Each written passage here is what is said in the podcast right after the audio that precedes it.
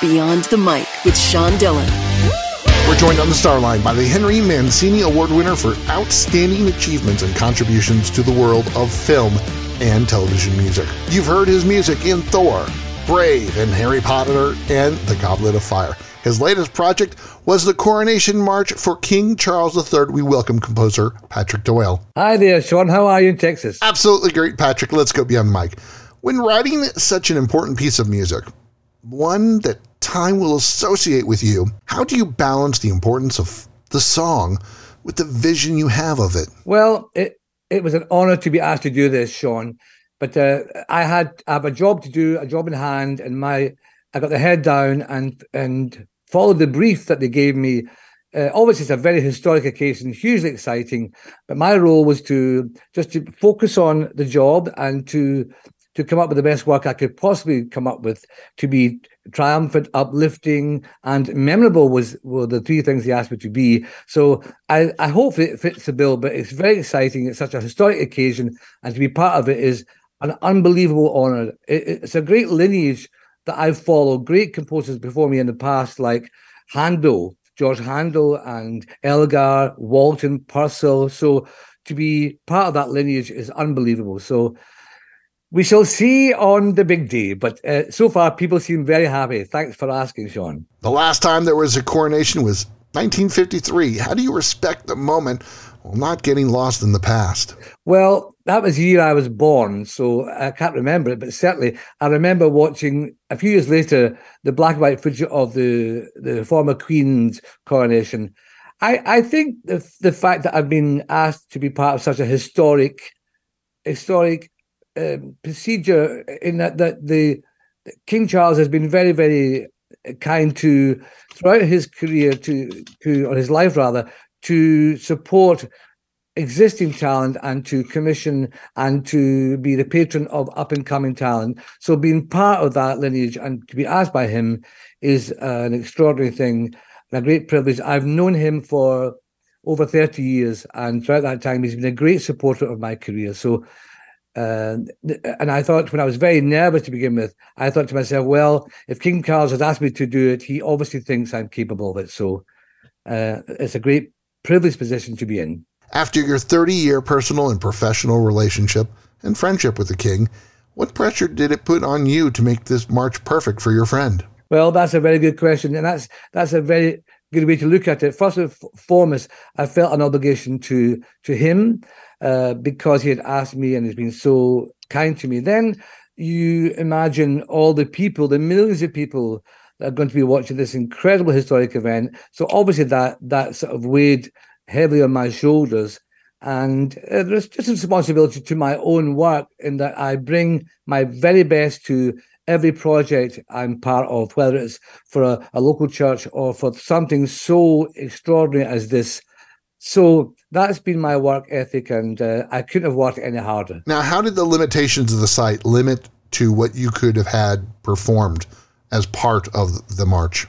Well, it's a great question because there is an orchestra. It's a coronation orchestra, and it's comprised of musicians from all over the UK, and it's made up of various orchestras that the former Prince of Wales was the patron, and uh, they are placed in the organ loft in the Abbey which has room for a, small chamber orchestra. But the the question you ask is very important because we were it was an odd combination because of the space up there. I don't want to get technical, but it certainly wasn't the traditional symphonic lineup, but very similar. So that was also an extra challenge, not only for me, for the 11 other composers who are part of it and people who are doing other musical arrangements. So that was a challenge it's always been um, up there in the William Walton's uh, March in 1953 was also played with the same orchestra setup in the same uh, organ loft space. It's time for the Rockin' 8. Eight random questions, Patrick. All you have to do is answer with the first thing that comes to your mind. There is no pressure. what do you think is the best Kenneth Branagh movie? Henry V. Favorite Disney character other than Cinderella? Mickey Mouse.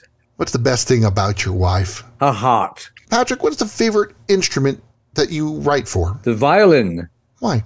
Because I don't play it, and I always dreamt of being able to play the violin, and it's the nearest thing to the human voice. Where's the key place where you do all your writing? in, in, in Shepperton Film Studios in London. Patrick, do you think that Tottenham will bounce back after the trouncing versus Newcastle? I never get involved in, in politics or football.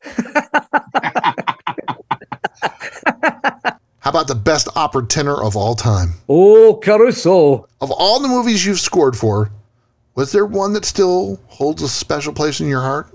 Henry V and Brave. Well, Henry V has a first movie, but also Brave, set in Scotland. If I can say two films.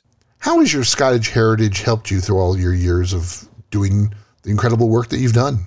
It's everything. It's a bedrock with which I launch every every sort of ounce of my DNA. It's incredible. It informs everything I do. It even has it even forms the music I've written for King Charles for the coronation. There are snippets of it everywhere. You can't you can't shake it off, and it's a wonderful thing not to be able to shake off. It's everything. My family are an incredibly musical family, all wonderful singers, and I've had an, an astonishingly fruitful artistic upbringing. So I'm very grateful to my Scottish roots and heritage. It's time for one big question with composer Patrick Doyle on the mic. Patrick, how did your fight with cancer change the way you look at life? Well, if I didn't have my wife by my side and my family and the National Health Service in the UK, I wouldn't be here.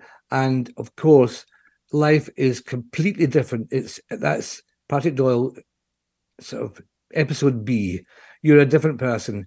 You, you're never the same. And what it has given me is sort of bodily internal warning signs to stop where that pressure is and and not go it again because I'm sure that was part of the the problem.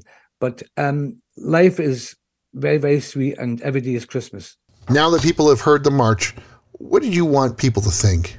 Well, I would hopefully they'll they'll they'll hear all the the uh, the lovely heart that I put into it and and the the homage it is to King Charles, and it will be uplifting, it will be memorable, and it will add to the excitement of the day and add add some joy and excitement to their lives too, hopefully in a musical way. He loved scoring Henry V, writing for the violin, and never talked about soccer or politics.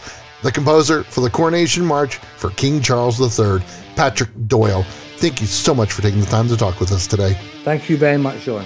My great pleasure. Give my love to Texas. Whenever you're in Texas, you're always welcome to visit. And that, my friends, is a Beyond the Mic shortcut.